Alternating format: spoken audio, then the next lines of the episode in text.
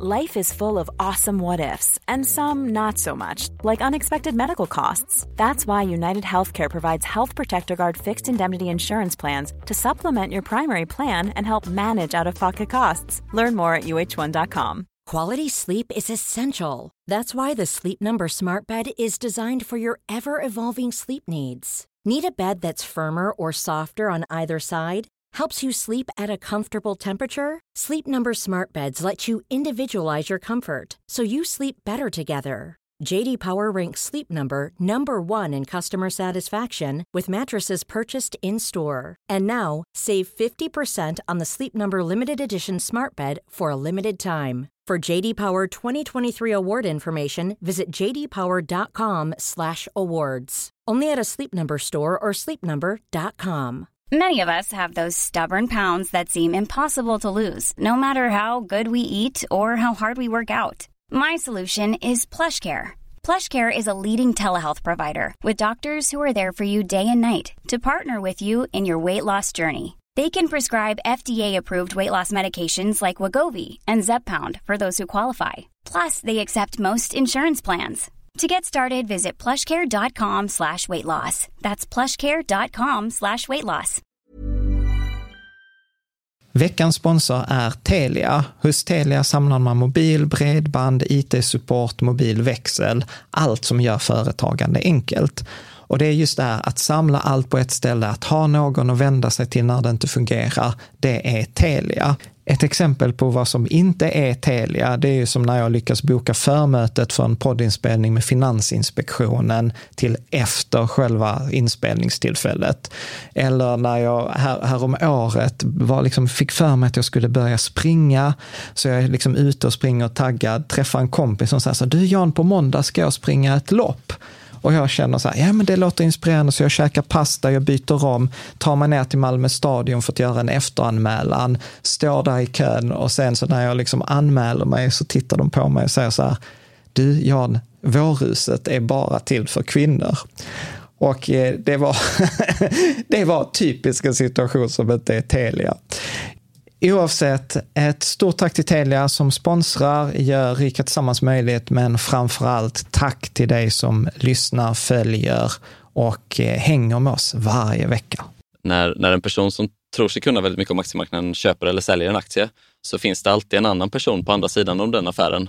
Och jag tror att i nio fall av tio så är den personen ännu bättre. Du lyssnar på Rika Tillsammans-podden som handlar om allt som är roligt med privatekonomi. I den här podden får du varje vecka ta del av konkreta tips, råd, verktyg och inspiration för att ta ditt sparande och din privatekonomi till nästa nivå på ett enkelt sätt. Vi som gör den här podden heter Jan och Caroline Bolmesson. Idag är det dags för avsnitt 163 som är ett samarbete med Lysa. Och jag har ju sett, eh, sett fram emot det här avsnittet ganska länge eftersom vi har bjudit in Oskar Björklund Ja, från Lysa. din kompanjon kan man väl säga. Nej men eh, vad ska man säga? Du, du gillar ju att ringa till Oskar när Ja. du har stött på någonting i forskningen Ja, precis. Att, och, och som du vill bolla med någon som också är insatt i ja, forskningen. Som också blir glad över så här, åh, titta, har du sett den här vetenskapliga studien eller har du, Mm. sett, eh, har du sett det här? Mm. Eh, så att jag tänker vi, vi har faktiskt, alltså vi la ju ut på nätet, eh, lä- lä- om det är ni som tittar eller liksom lyssnar hade några frågor till då Oskar och Lisa. Och jag tror det kom in alltså hundra frågor, jag skojar inte. Det var ju typ hundra frågor man tog Patreon. Mm. Varför tror du det kom in så många frågor? Ja, men jag tror att för att det är många av oss som sparar på det sättet. Vi själva har ju majoriteten av vårt sparande i Lysa, så, eftersom vi tror ju på det här som forskningen säger, att man ska spara brett och långsiktigt och inte försöka förutsäga framtiden, utan att verkligen spara liksom i, i en global indexfond. Och där är ju Lysa en av de bästa. Men eh, så att jag tänkte i alla fall så att det blir ett, ett, två avsnitt här, så vi har delat upp detta, för annars har det blivit ett tre timmars avsnitt. Så att det blir ett avsnitt som vi kommer att prata nu, där vi pratar mycket med eh, Oskar utifrån eh, liksom så här, ja men hur ser, du, hur ser du på guld? Hur ser man nu på faktorinvesteringar? Hur ser man på olika typer av liksom strategier, så att råvaror och sådant. Så det kommer vi prata om. Och det är lite roligt också därför, där, här i detta första liksom, avsnittet så gör vi lite skillnad på Lysa och liksom, Oskars åsikter, utan vi pratar mm. liksom så här, vad är det som faktiskt liksom, forskningen säger? Och sen så i nästa avsnitt som är ett bonusavsnitt, där är det ju era läsarfrågor där det är mer specifikt så här, kommer Lysa ta in guld? Eh, hur, hur ser det ut med barnsparande? Hur ser det ut med kapitalförsäkring? Ja, lite mer specifika Lite frågor. mer läsarfrågor mm. egentligen i mm. nästan en timme, så att vi bara mm. pepprar honom i, i det där. Men tog du med dig något speciellt? Du brukar ju göra det. Ja, nej, men ja. Det, det, som, det som stack ut för mig var just eh, att vi har så mycket samsyn och att det var lite roligt att kunna ställa frågor. Så här, vilken fråga tycker du är svårast att svara på när någon kommer och argumenterar mot eh, indexfonder? Och sen så tyckte jag också att eh, det var lite roligt att han var inte negativ till guld, mm. eh, men han sa så här att liksom så här, nej men jag tycker man kan ha guld, men till exempel så att det passar inte riktigt i Lysas strategi liksom där de har så att det ska vara låga avgifter, det ska vara naturlig avkastning. Och där pratar han också, jag har inte riktigt tänkt på det just där med naturlig avkastning från till exempel aktier i form av eh, utdelning eller i form av räntor där man får kupongerna eh, och sådant. Så mm -hmm. det, det tyckte jag. Ja, du bara skrattar åt mig. Nej, men det, vi tar med oss i olika grejer. Ja, vad tog du med dig då? Jag tyckte det var roligt att Oskar kunde liksom ge svar på tal till vad ska man säga, människor som kommer och säger så men jag, jag lyckas eh, slå marknaden med min portfölj och det gör jag liksom konsekvent. Ja. Eh, och eh, varför har ni den strategin som ni har i Lysa? Ja. För jag är ju bättre. Ja. och liksom, jag tyckte att Oskar var väldigt så balanserad och, och, att han, han kunde besvara sånt bra. Liksom. Ja. Mm. ja, men toppen. Men jag tänker så här, vi behöver inte liksom återge avsnittet, utan Nej. jag tänker att vi släpper på eh, Oskar och eh, Lysa då, som sagt, det är ett samarbete. Där finns en eh, sponsrad länk i anslutning till avsnittet också. Hoppas att du gillar det. Varmt välkommen Oskar Björklund. Du har ju en lång bakgrund i finansbranschen. Du har utbildat inom industriell ekonomi ja. och sen jobbar du som analytiker på Brummer Partners, jobbat på iSettle och sen nu de senaste åren på Lysa som är investeringsansvarig och numera även vd på Lysa Fonder. Ja, det stämmer bra. Vill du lägga till någonting? Nej, jag tyckte det var en rätt bra beskrivning. Ja. ja.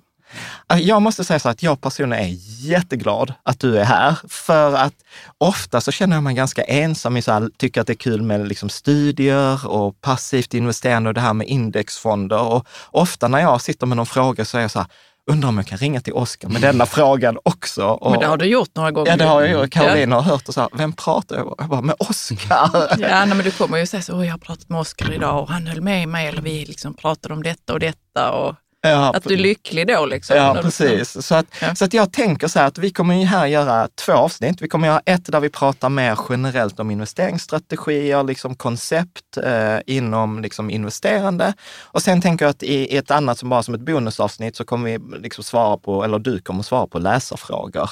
Det låter jättebra. Helt enkelt. Spännande. Ja, så att jag tänker egentligen så här, varför blev det liksom så här sparande och investeringar? Varför blev det liksom inte managementkonsult på McKinsey? Som man också kan bli ja, från industriell ekonomi. Absolut, det är det många som väljer att bli. Eh, det är en jättebra fråga. Jag, under studieperioden så var jag väldigt eh, matematiskt intresserad och tyckte det var kul med kurser inom finansiell matematik och, och den typen av problemställningar. Och framförallt så gillade jag två kurser eh, på universitetet som handlar om portföljoptimering och riskhantering. Så då var det väl ett naturligt steg att börja söka sig mot finansbranschen där man fick applicera de eh, matematiska tänkandet och de, eh, de ställas inför de problemen. Men var, det eh. redan, alltså var du intresserad av investeringar då? Eller alltså, höll du på med det själv? Så Nej, jag är du så livstidsmedlem i Aktiespar va? Nej, jag är inte det. Jag, jag har aldrig varit eh, mer än sunt intresserad tror jag, av, av bolagsvärdering eller, eller eh, makroekonomisk analys eller försöka förutspå vad världen ska ta vägen. Men, men däremot eh, eh riskhantering och de liksom, matematiska svårigheterna kring det har jag alltid tyckt var spännande. Då, så att, eh, mm. Men det, det intresset växte fram under studietiden i Linköping. Hur, hur upplever du det här, alltså så här, liksom akademin versus verkligheten? Det är ju många som säger att det är liksom ganska stor skillnad. Ja, jag upplever också att det är ett stort gap mellan, eh, mellan praktisk implementation och, och den teoretiska Ja. framkanten så att säga. Ja. Det, det måste man säga. Jag läser, just nu så läser jag Nassim Talebs bok Antifragile. Okej. Jag vet inte om du har läst den? Nej, det har inte. jag har läst hans eh, Svarta svan. Svarta svanen. Ja. Mm. Men där är, alltså, han har ju några så här stycken som han tycker, tycker är ganska kul, för han börjar ju som optionshandlare. Mm. Och då var han så här, ja, det, på liksom optionshandling på då 80-90-talet, det var ju liksom mycket så här arbetaryrke. Mm. Alltså så här folk utan universitetsutbildning och sådant. Och sen så stör han sig något enormt på något sånt här black and skulls, det säga de här Mm, just det. akademiska värderingarna. För han där, du vet de där liksom arbetarna på golvet, så här, de har inte läst en mattekurs i sitt liv och de har bättre uppfattning om liksom hur det där går Mm. till, liksom prissättning av optioner och risk, hur det går till i verkligheten. Ja, jo, men så var det nog förr i tiden, att det var, det var mest eh, snabba huvudräkningar som, som räknades för att kunna vara en duktig optionshandlare i början. Ja, Ja. precis. Men, så det är en nackdel i alla fall att verkligheten i ekonomi stämmer inte överens med akademins uppfattning om ekonomi och teoretiska, eh, eh, vad ska man säga, hur man tar fram teori om ekonomi. Ja, men jag tror att eh, modellerna används, men, men man, inom akademin fokuserar man väldigt mycket på oerhört avancerade modeller och, och hur man ska värdera väldigt nischade typer av optioner läste vi om eh, i, i Linköping. Då, medans Mm. när man kommer ut i arbetslivet så den delen av en portfölj kan ju vara försvinnande liten och, Mm. och ofta hamnar man i en situation där, där det inte är modellen som är problemet för att värdera de här utan tillgången till data snarare och Mm. kvaliteten på den datan man måste ha in och, och antaganden som känns självklara i universitetsvärlden att göra Mm. om avkastning och risk och, och så vidare. Medan de antagandena blir kanske väldigt svåra att göra i praktiken när man sitter med, med lite halvtaskig data. Eller, Ja. eller. Jag tänker så här när vi pluggade, när vi pluggade i Lund också, hade vi kompisar som läste ekonomi, så var det så här, men kan ni inte hjälpa mig med min så här bokföring här, debit och kredit? Och de där. Alltså vi kan koncernredovisning, men, men vanlig bokföring var, var svårt. Men jag, jag tänker så här, kan du inte beskriva din så här investeringsgrej? Har du investerat i aktier eller var det liksom så här, du vet, direkt akademiskt korrekt investerande? Oh, det var en jättespännande fråga. Jag, I ärlighetens namn så investerade jag inte särskilt mycket innan universitetstiden, för då hade jag inga pengar att investera. Ja, som, som för Som de flesta kanske. Ja. Spenderade dem på, på nöjen och resande istället. När jag började plugga så, så eh, gick jag faktiskt med i Börsgruppen i Linköping och, och Ja. var medlem där och satt i ett utskott. Eh, och då pratade vi mycket aktier, men jag var mer eh, kanske intresserad av fonder. Eh, så köpte ganska tidigt ja, Sverigefonder, inte så fokuserat eh, globalt initialt eftersom man var kanske lite hemkär och inte förstod eh, alla tankar om diversifiering. Så det började väl med Sverigefonder, men sen eh, hade jag ett litet intresse av eh, även optionsvärdering, så jag har testat att köpa optioner och förlorat pengar på det också. Så, att, så att det, det håller jag mig ifrån i dagsläget. Ja. Jag tror att just eh, eh, Nassim Taleb, den Ja. som skrivit den här boken Svarta svanen, han diskuterar sin investeringsfilosofi som handlar om att ha en väldigt stor andel av portföljen i säkra tillgångar som obligationer och sen köpa någonting som kan skjuta iväg som en raket för Ja. en liten del av portföljen. Ja. Jag jag fascinerades av den tanken Ja. lite universitetstiden också. Ja. Nej, men han pratar ju väldigt mycket om att, att ha det typ som en skivstång med vikter. Ja. Liksom så här 90 procent typ kontanter nästan. Och sen har du 10 procent som är ett hög, hög, hög risk som kan liksom explodera i utveckling. För han, han är ju... Det Han låter är, väldigt extremt ändå. Jo, men han säger, precis. Ja. Men, men han säger liksom så här att han är ju expert på små sannolikheter och stora konsekvenser. Ja. Men jag tänker att vi, vi ska prata om lite asymmetriska liksom, förhållanden. Men jag tänker att vi behöver inte börja liksom, i så här nisch, eh, som, eh, som, han är ju jätteduktig. Men eh, jag tänkte i detta avsnittet faktiskt vara lite så här, djävulens advokat.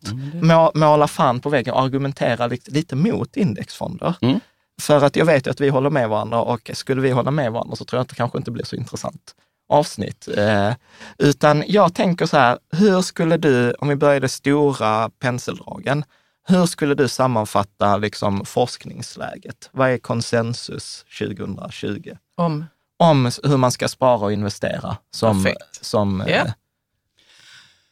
Jag tror det råder en ganska så stark konsensus kring att man ska diversifiera brett eh, mellan, mellan olika tillgångsslag och inom olika tillgångsslag.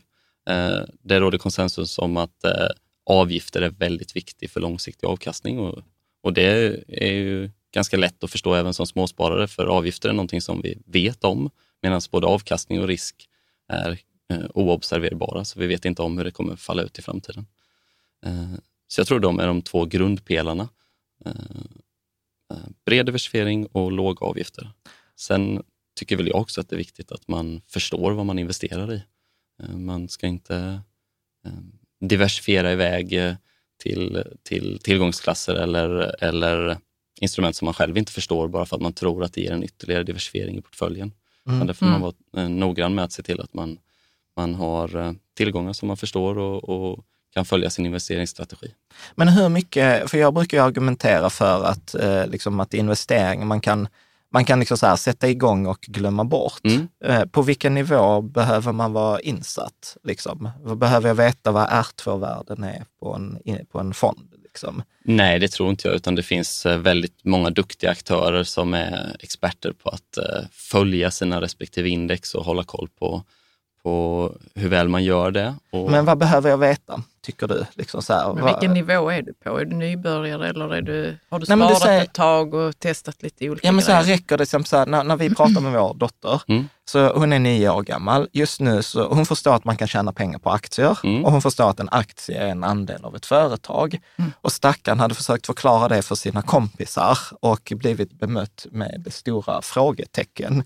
Så jag, jag tänker ju så här att naturligtvis det är åldersrelaterat såklart, Absolut. men hur mycket hur mycket behöver man veta till exempel för att, vi kommer att prata om Lysa sen, så ni är ju liksom en fondrobot och liksom, egentligen man kan outsourca allt mm. Men hur, vad anser du så här, liksom, all, någon allmänbildning?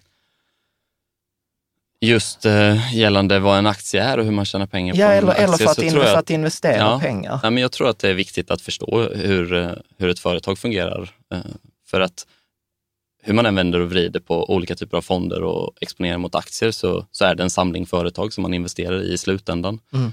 Sen eh, eh, ligger ju fondkonceptet mig varmt om hjärtat så jag tycker väl också att man borde förstå fondkonceptet, att det är just en, en samling av aktieinvesteringar eller ränteinvesteringar som, som eh, någon eh, väljer ut eh, hur den samlingen ska vara sammansatt. Antingen så väljer man att följa ett index som har en en matematisk formel för hur den ska sättas ihop.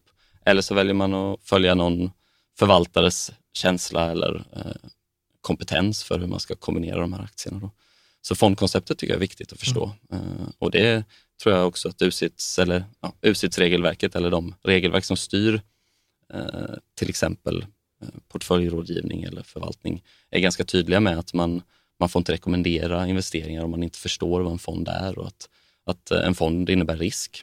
Den kan gå upp i värde, men den kan också gå ner i värde och, och man kan förlora delar eller hela sitt kapital genom att investera på aktie och räntemarknaden. Mm. Men det känns lite grann som att om man är, man är helt nybörjare på det här med att investera i aktier och fonder och så, så känns det som att du säger nu att då måste man nästan ta reda på i alla fall, vad är en aktie, vad är en fond? Och det är inte så svårt att ta reda på ju. Men sen så pratar vi om diversifiering och de här avgifterna också. Eh, det kan, det kan helt plötsligt kännas lite som en djungel liksom ändå. Vad då för avgifter? Liksom? Hur, vadå diversifiering? Eh, kommer vi, vi kommer komma in på detta? Ja, väl, men stör, vi kan ju ställa frågor. Så, så ja. när du menar diversifiering, om du skulle förklara för någon som aldrig har liksom lyssnat, så skulle du förklara diversifiering? Uh, jag skulle förklara diversifiering som, som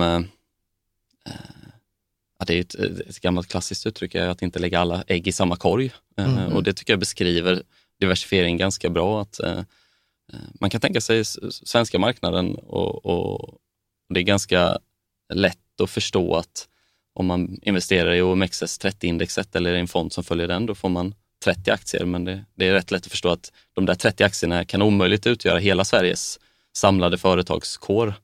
Eh, sen, sen kan man säkert läsa på och så kommer man fram till att jo, men det finns ju tiotusentals företag i Sverige och det kommer vara omöjligt att äga en andel i alla dem.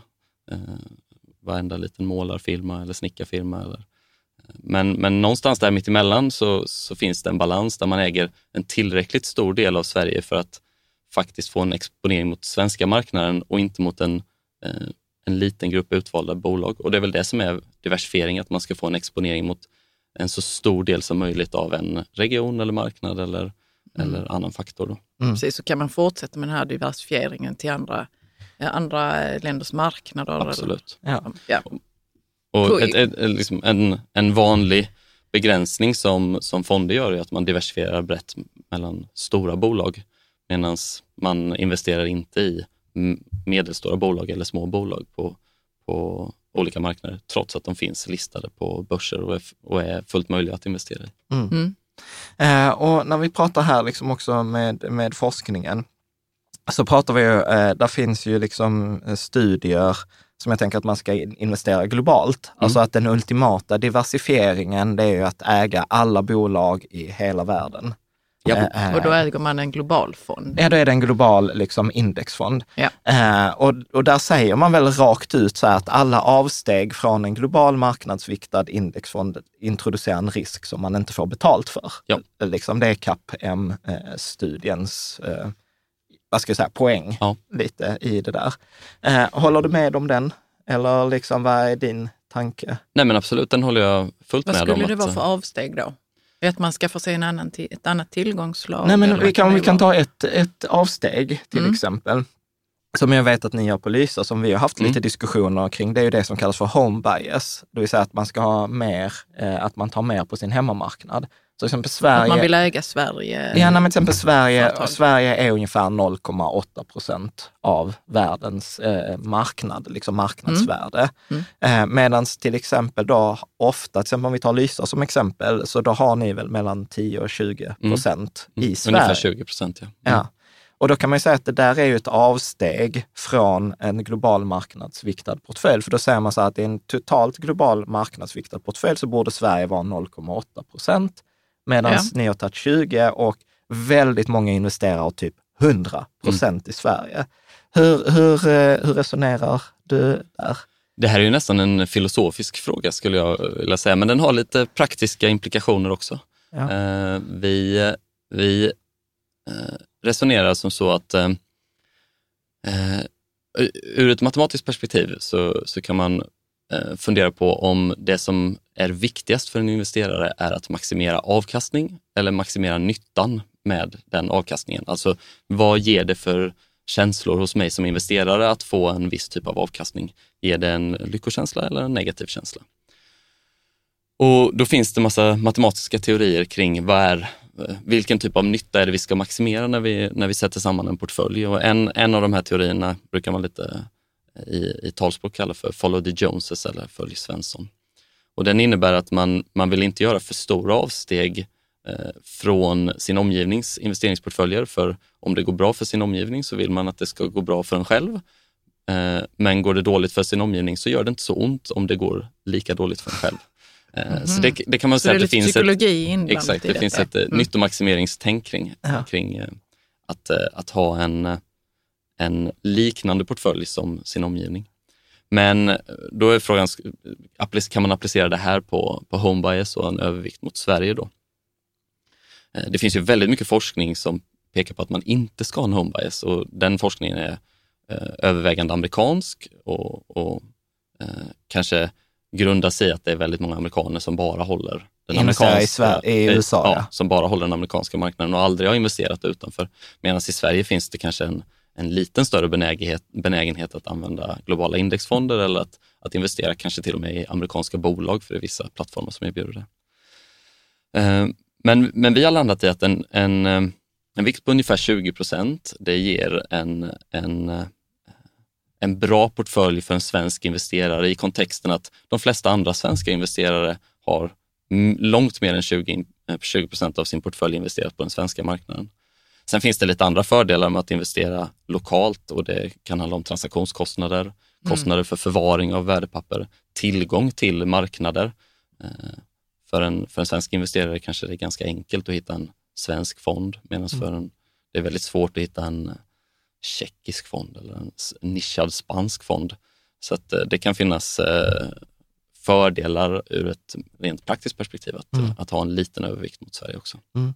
Men om jag nu ska, för jag håller med dig, jag konstruerar ju våra portföljer i stort sett på samma sätt. Mm. Men om jag ska måla fan på väggen, då skulle jag argumentera så här, men svensken har ju redan en stor exponering mot den svenska ekonomin, alltså med sitt boende eller med sin lön. Borde inte det tala för att den borde vara lägre? Jo, så skulle man säkert kunna argumentera, men, men där kan man väl även vända på det och säga att eftersom man har en stor eh, exponering mot den svenska ekonomin och, och svensk eh, BNP-utveckling så är det, eh, det är väl ganska bra att man har en viss aktieexponering mot eh, Sverige också då, så Mm. att man, man får ta del av den när, när det går bra för svenska företag. Mm. Och, och jag tror som sagt att eh, eh, när det går bra för svenska företag och andra svenska investerare så är det, är det roligt att ha en svensk Ja. ex- exponering och det, man mår bra av det. Ja. Nej, för, för jag vet ju, det finns ju en sån här klassisk studie, nu minns jag inte vem som har gjort den, eller något så här, men man fick valet, man, man intervjuade folk, så sa han så här, du får tjäna 18 000 kronor i ett villaområde där alla andra tjänar 17 000 kronor, så att du är lite rikare än alla andra. Eller så får du tjäna 20 000 i ett område där alla tjänar 25 000. Så du hade de facto 2 000 kronor mer i det andra förslaget, men de flesta valde det första. Jag Att- fattar inte varför, varför gör man det? För man vill hellre vara lite rikare än Men alla vill andra. vi det i, i, kanske i praktiken? I Men i rationell- teorin så låter det ju bättre med 20 000 Ja, då. men det är precis det som är att så här, vi är ju inte rationella. Det var ju det, var ju det som var liksom kontentan från den här man- studien. Jag, eh, förlåt mig Jan, men Okej, hur eh, okej, gjorde då- man den studien nu? Var det att man Alltså, Alltså, frågade plocka- man folk, eller för jag hade ju tänkt så, nej men det är klart att jag är dum i huvudet om jag vill göra 18 000 istället för 20. Det är så lätt att sitta där vid sin dator och svara liksom, Ja, eh, Jag kan rationellt. ja, Men, i, men som du säger, i verkligheten är vi ju inte det. nej. Så då måste man liksom fånga det på något annat sätt än att man sitter vid datorn och Ja, ja. svarar. Jag, på jag kan plocka enkät. fram, jag kan, du har också hört talas om den Jag studien. har hört eh, talas om, Ja, vi om kan- liknande Ja, studier. vi men kan- vi men kan plocka fram resultatet det. var i alla fall att, att vi man, är irrationella och det är Ja. det mesta pekar. Eh, en, en annan sån här, eh, grej, ett antagande som Mm. jag gör, som jag vill så här, testa på dig, är att jag upplever Sverige vara en högriskmarknad. Alltså det vill säga att när, Sverige, när, när börserna går upp så går Sverige mer upp Mm. än eh, globalt generellt. Och när börserna liksom går ner så går Sverige mer, alltså volatiliteten är Mm. högre. detta är känt. Att det, att Nej, det går jag, vill så. testa. Eller- Jag vill testa. Ja, så det, okej. alltså så här att man brukar säga om USA eh, nyser så får Sverige förkylning. Liksom. Ja. Ha, ha, Det var en bra ja, men, jämförelse eller liknelse. ja, håller du med om det? Jo, men det är min uppfattning också. Det, de, de eh, studier jag har läst eh, tyder på samma sak. Då, att vi, vi har, eh, kanske både på grund av vår, eh, vårt land som är exportberoende och rätt litet eh, och vår valuta som inte är eh, en safe haven-valuta direkt, Ja. utan eh, en kanske lite mer perifer Fair, ja. eh, valuta, så, så tenderar väl kapital att flöda in i Sverige i en större utsträckning när det, när det går bra. Och då, då. Kan, kan, man, kan man argumentera då att, att det borde ge en liten överavkastning? Att ha, att ha placerat i Sverige? Eh, absolut, och det har man väl, kan man väl också vi se historiskt att svenska börsen har, har gått bättre än, än eh, globala marknaden, Ja. under perioder i alla fall. Bra. När vi ändå är inne på det, jag vet att det, det där var en fråga från någon läsare på Facebook eller på Patreon. Så här, kommer ni kunna erbjuda på Lysa någon sån här att man kan dra ner Sverige? Om man inte håller med om det resonemanget vi hade haft nu. Att, eh, Just det, vi, eh, på Lysa är ju enkelhet eh, ett, ett motto Ja. och, och vi ställer oss eh, tveksamma till att införa för mycket val för, för våra kunder. ja, Det är givetvis någonting vi har tittat på ja, eh, och undersökt, men, men i dagsläget har vi inga planer på att eh, erbjuda den möjligheten. Ja. Utan vi vill snarare göra det ännu enklare. ja, skitbra. Bra, jag tänkte så här, också inom forskningen så pratar man mycket om att marknaden är effektiv. Mm. Eller liksom, den stora akademiska diskussionen är så här, eh, är marknaden effektiv eller är den inte Vad effektiv? betyder det nu då? Ja, så jag tänkte, du kan ett få förklara vad betyder vad marknad, vad din tolkning är av marknaden är effektiv och vad du tänker. Eh, nej men min tolkning av eh, effektiva marknadshypotesen kanske Mm. kallas eh, i, i, i litteraturen. Det är väl att eh, dagens priser reflekterar avkastningsantaganden för framtiden och att eh, de är därmed korrekta. Eh, och att det går inte som aktiv förvaltare att hitta systematiskt hitta undervärderade tillgångar i en, i en helt effektiv marknad. Hänger du med Caroline? Ja, Att Ja. liksom, all information finns alltid tillgänglig, vilket gör att det priset som är, det priset är korrekt. Och, man mm. kan och liksom, detta är en teori.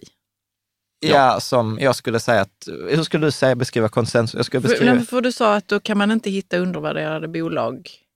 Eller vad, vad sa du? Systematiskt. Systematiskt, ja. Och det är ändå vissa som utger sig för att kunna göra detta. Mm. Ja, Tänkte jag. ja. Och då tänker jag att det inte stämmer. Ja, nej, men du, får, du, får fortsätta, du får Ja. fortsätta. Vad, är- vad är din, eh, din take? Ja, men jag tror inte jag är någon eh, fundamentalist åt, åt något håll. Jag, jag eh, förespråkar indexinvesteringar så givetvis är jag lite längre åt, åt att marknaden är relativt effektiv. Men, men det kommer nog alltid finnas situationer eller delar av marknader som, som inte är 100% effektiva på grund av eh, hur vi människor fungerar, vår psykologi och på grund av andra tekniska aspekter i hur marknader fungerar. Och, och, Och kanske att all information inte finns där ute. Mm. Eller att den finns men att vi inte tar del av den. Ja, jag, Vad, vad tänker du? Jan? Ja, absolut. Alltså, jag, jag, jag skulle säga så här att det är en majoritet som förespråkar effektiva marknadshypoteser, men Mm. det är inte 100 procent, så skulle jag säga. Och jag skulle precis som du säger, ett, för att vi är irrationella. Alltså jag tänker så här, Tesla i dagsläget, så här, du har ett stort bolag som ökat i värde med 600 procent. Eh, Det är inte helt rationellt. Men sen skulle jag faktiskt också säga att det finns, eh, det ligger utanför detta avsnittet, men det finns vissa områden av marknaden där lagstiftningen sätter den effektiva marknaden ur spel Mm. genom att säga till exempel så här, nej men du får inte lov att investera i detta bolaget om du inte har 10 miljoner kronor eller mer. Och plötsligt så tar man ju bort en massa aktörer från marknaden, vilket gör Mm. att då blir marknaden ineffektiv. Så jag är väl lite som du, att jag är väl lite realist. Medan jag tänker liksom att den stora basen bör man nog utgå från att marknaden är effektiv och sen vara liksom tillräckligt öppen för att säga att det finns öar i marknaden där den inte är ja, ja, men Mm. det tror jag också. Sen har det nog säkert förändrats väldigt mycket över de senaste 50-70 åren.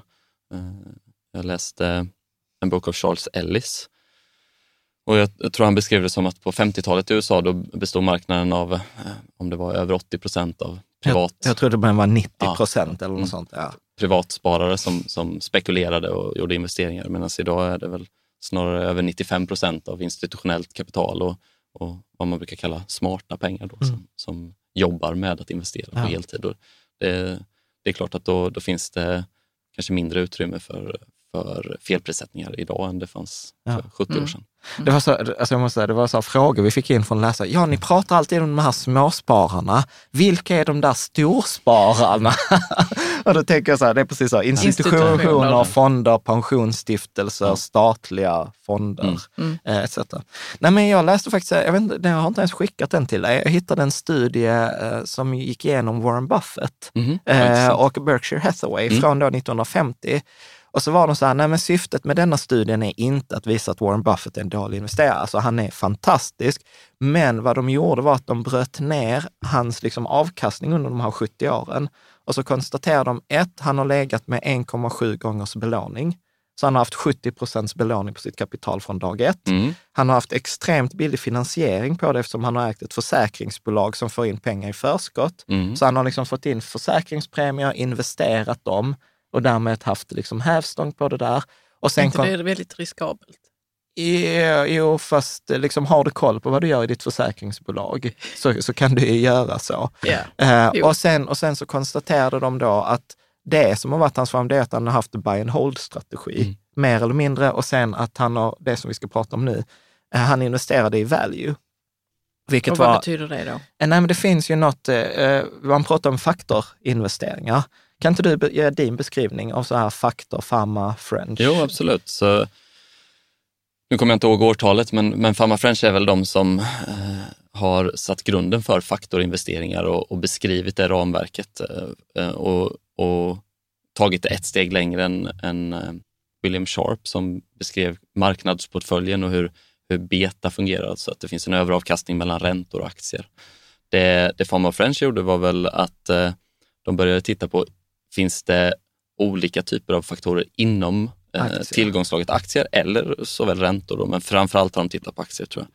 Eh, där man kan säga att om man, eh, om man hittar de här faktorerna så kan man sätta ihop en modell precis som skillnaden mellan aktier och räntor och hitta skillnaden mellan olika typer av faktorer. Och då har de tittat, de första tre faktorerna tror jag var eh, storlek, då, små och stora bolag. Finns det en skillnad mellan stora, små och stora bolag i avkastning?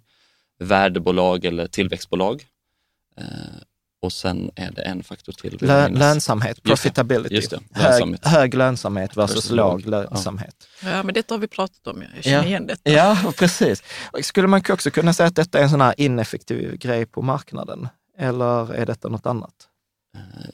Jag tror att det är något annat. Jag tror att det finns en, en eh, att deras studier pekar på en, en konsekvens som, som har med psykologi att göra eller, eller kapitalflöden att göra. Men jag vet inte om man kan klassa det som en ineffektivitet. Mm. Eh, Ja, och då konstaterar man då att Warren Buffett hade då intuitivt hittat vissa av de här faktorerna och sen hållit sig vid dem i över 70 år. Mm. Och det var liksom så här så att, eh, för att vissa, när de tittade på vissa av hans placeringar eller företag han ägde, så hade de ingen överavkastning överhuvudtaget. Så att eh, det talar ju för att även liksom det som många anser så bara, nej men titta, här är liksom beviset mot effektiva Mm. var så här, ja, bryter man ner det så verkar det ändå vara saker som drar i samma Ja. linje. Men vad var nu överavkastning? Jag skulle förklara det som eh, en, eh, en konsekvent avkastning över genomsnittet. Alltså vad är marknadsportföljen? Och så en överavkastning är en avkastning som skiljer sig på uppsidan av marknadsportföljen. Då. Ja. Eller Mm. genomsnittet. Likadant som en underavkastning är eh, sämre än Sämre än marknadsportföljen. marknads... Vilket i min värld är till exempel, om jag ska köpa en aktivt förvaltad fond. Ja. Jag, jag tror ju på den där, att precis eh, som Oskar var inne på, att man kan inte slå på ett systematiskt lätt sätt slå marknaden, vilket då leder till slutsats att en indexfond är det bästa du kan äga. Om man då tar en aktiv förvaltning eller ska förvalta själv, då vill jag ju ha en överavkastning mot indexet. Mm. Det är så jag tänker att det är den diffen Mm. däremellan. Men vad tänker du så här, eh, har, har du försökt jaga den där över, överavkastningen mot index? Jag har gjort det i 15 år och, och misslyckats kapitalt, eh, vilket tog emot att erkänna. Men eh, Personligen har jag aldrig försökt jaga det utan eh, du var smart från början. Jag vet inte om jag var smart eller bara hade tur. eh, Eller kanske lite, eh, lite lat. Ja. Bekväm i att jag, jag förstår att det finns andra som, som gör det här väldigt bra. Eh, Alltså, sätter ihop index och sätter ihop portföljer. Ja. Eh, Och, Men det är ändå en bragd måste jag säga, därför att eh, ska man säga, finans är ju full av människor som säger att de kan över Prestera eh, prestera Mm. ja. och, och det är en väldigt macho, eh, får en väldigt, eh, vad ska man säga, en macho-bransch. Liksom. Ja. Kan, kan, Att inte man, göra, är, man är bäst och man är... kan, kan du inte, förlåt jag avbryter Karin, kan inte du ta Maria Su- Suomolas fråga på Facebook? Detta är en briljant fråga. Ja, ja. Maria Suomola. Jag skulle vilja att, att Oskar bemötte min egen portfölj ger minsann bättre avkastning, männen. Med exempel på varför Lysa går sämre eller bättre i olika situationer. Ja, vi kan hålla där. Ja, Ja, vilken bra, vilken bra det finns fråga. sådana som säger de, att eh, min... de personerna stöter man ju på lite då och då. Eh, Jag vill, eh, skulle, först och främst får man väl applådera någon som har, som har intresset, eh, orken, tiden, lusten och kunskapen att sätta ihop en egen portfölj. Det är inte alla som har det. Och, och dessutom lyckas göra det på ett sätt som, som då kanske under en period i alla fall har presterat bättre än, än något jämförbart. Jag tror att ska man verkligen ha fog för ett sådant påstående så kanske man behöver 30 års historik på den portföljen och, och sen måste man nog jobba väldigt hårt med att fundera på vad är det man jämför med egentligen. Så man jämför äpplen och äpplen och inte äpplen och päron. Ja. Men när du träffar på de här eh, personerna, mm. Alltså jag har hur lärt bemöter du det? Ja. Ställ, alltså, Jag säger- Är du skeptisk och säger så här, men du, hur länge har du hållit på och när, när skedde detta, denna överprestationen? Och vad har du då i din portfölj? Alltså, vad, Ja, precis, vad säger du? frågar Jag, du jag, jag har lärt mig att bara säga grattis och gå därifrån. Jag tror jag lutar eh, åt grattis och gå därifrån också, för, för jag upplever att man, man kommer ofta in i en argumentation kring teknikaliteter som egentligen inte spelar någon roll. Eh, Men å andra sidan så är det ju, kan man få den diskussionen att handla om ja, men hur ser man på portföljkonstruktion och varför har man satt ihop den och vad är det som driver intresset? Då är det ju en jätteintressant konversation att ha. Ja. Mm. Jag tycker att eh, eh, sällan så är det, är det så att någon har satt ihop en portfölj som, som är eh, optimal ur ett eh, Men vi, evidensbaserat- men vi leker, vi leker, kan vi inte leka den lite så här? Alltså så här, då kommer jag så här, men eh, så här, men du vet, så här, jag har överpresterat här mot index, jag har köpt så här ny teknikfonder. Det har ju gått skitbra de senaste åtta åren. Så här, vad hade du tänkt då? Ja, men jag, min första fundering är alltid, kommer de gå skitbra de kommande åtta åren? Eller tio åren eller 15 åren? Och, Ja, men det är bara hur- att kolla här på du vet, de här fangaktierna här, Facebook, Apple, Amazon och, liksom, och nu särskilt i coronatider så pratar vi om så här, liksom, jobba på distans och de här kommer ju, stay at home-företagen kommer gå skitbra. Ja, det kanske de kommer göra. Det vet eh, tyvärr Det inte vet jag inte, någonting nej. om. Men, och Mm. det, det tror jag att det är väldigt få människor som vet någonting om. Jag tror, eh, eh, jag tror det faktiskt är du Jan som har sagt i ett tidigare avsnitt att eh, de här globerna på Morningstar, eh, att, att till och med Morningstar säger att de är inte en bra prediktor för framtida avkastning utan det är snarare avgiften som, som kommer att avgöra om man överavkastar eller inte. Och, och en eh, ja, teorin säger och studier säger att eh, historisk avkastning är inte ett, en garanti för framtida och kanske inte finns någon korrelation alls mellan historisk och framtida avkastning. Men jag, eh, men jag tänker så här, alltså att, att en indexfond kan ju vem som helst sätta ihop. Det är ju bara att ta ett Excel-blad. Och liksom så här, det är ju skittråkigt. Nu kommer Jan här. Ja, men så här, jag har ju fått så här, Det är detta du har fått. det är det, detta Så jag nu har. lägger du fram det till Oskar. Ja, Se vad. Oskar, Oskar svarar. Det är bara att sätta ihop en Excel, ett Ett Excel-blad. Excel-blad eh, med, eh, med, med aktier. Så här, alltså, om, man, om man sätter sig in i bolagen och du vet, så här, man liksom följer årsredovisningar och sånt, så borde man ju liksom, eh, fan det är inte så de säger. Nej, de brukar säga så, om man vet vad man sysslar med. Ja, så är det. Och lägger tid. eh, Liksom. Om man vet vad man sysslar med. Men, men det första jag vill säga är att eh, Eh, du kanske eh, har slår huvudet på spiken där. För 15 år sedan var det nog precis så en indexfond fungerade. Man satte ihop en lista i ett Excelblad. Men, eh, men eh, hantverket kring att skapa en, en väldigt bra, billig och, och kvalitativ indexfond, det har utvecklats över tid och, och det, är, det är relativt mycket jobb. Det är, inte, det är inte bara att sätta ihop ett, ett antal bolag i en Excel-lista. Man ska hantera olika bolagshändelser och utdelningar och så vidare. Så det, är- det är nog relativt mycket jobb, eh, men på ett helt annat sätt än att ha en aktivt förvaltad fond.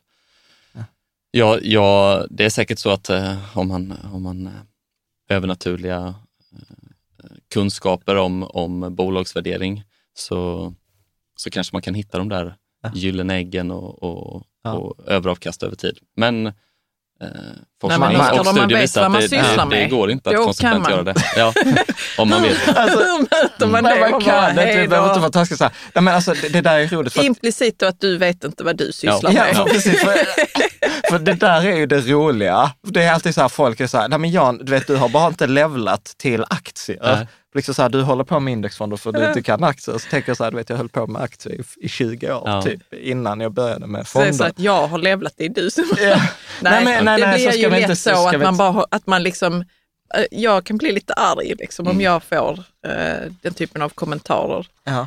Men, Men det är väl men jag bara att det är- liksom, ja, gå vidare i livet. Ja, ja, men det är intressant att fundera på också när, när en person som tror sig kunna väldigt mycket om aktiemarknaden köper eller säljer en aktie, Ja. så finns det alltid en annan person på andra sidan om den affären. Och, och jag tror att i nio fall av tio så är den personen ännu bättre Ja. på, på att bedöma bolag, kanske jobba med det på heltid, kanske sitter i, i ett annat land och har ett helt team som jobbar med att analysera just det här bolaget åt den personen så att den kan ta beslut. Ja. Och så sitter någon och sätter ihop en egen portfölj med aktier och gör de här besluten. Men På mot, fikarasten. ja, på fikarasten. Men på mots, motsidan i varje transaktion sitter det Ja. hundratals högutbildade aktieanalytiker och, ja. Och inte den- ens de klarar att, eh, att konsekvent slå marknaden. Ja, nej, men precis. Mm. Nej, men det, där, det där var en så här, eh, jag, jag brukar säga så här, förutom Andreas Brock då på KD, han brukar ju säga att börsen är ångerns eh, tempel. Och jag brukar säga så här, börsen har en tendens att göra en ödmjuk. Ja. Liksom kasta ut den, antingen så, så liksom sve, vad heter den, sväljer en, tuggar en och sen spottar den ut den så att man aldrig beter sig på marknaden igen, eller så blir man ödmjuk. Och jag tänker till och med Andreas då, han säger så att det är, svår, det är svårt att göra en analys bättre än andra analytiker. Han säger så här, vi är proffs, vi har gjort detta i 30 år, vi har ett team. Vi klarar sällan att göra en analys på kort sikt bättre än någon annan. Vad han däremot säger är alltså på lång sikt, bortom 12-24 månader, Mm. så säger han så där är marknaden inte lika effektiv. Men på 12 månaders sikt så, han, så är till och med de som är a- riktigt duktiga aktiva förvaltare att marknaden är effektiv. Och sen tänker jag också på när jag pratar med Paolo Sudini som professor på Handelshögskolan. Han, han som har liksom så doktorerat på MIT, gått på Londons handelshögskola, han sa så här, i 95 fall av 100 utgår jag från att den andra är smartare än vad Ja. jag är. Och du vet, när han, Som sitter på andra sidan och köper eller säljer Ja. Ja, att han är smartare. Så, så. Men jag tänker så här, runda tillbaka där, faktorinvesteringar, vilket jag upplever så också att det, där, i forskning är det aldrig 100% konsensus, men eh, förutom i fysik. Typ. Eh, men inte ens där. Faktorinvesteringar, är det någonting som ni har tänkt, alltså att ha en faktortilt i Lysa?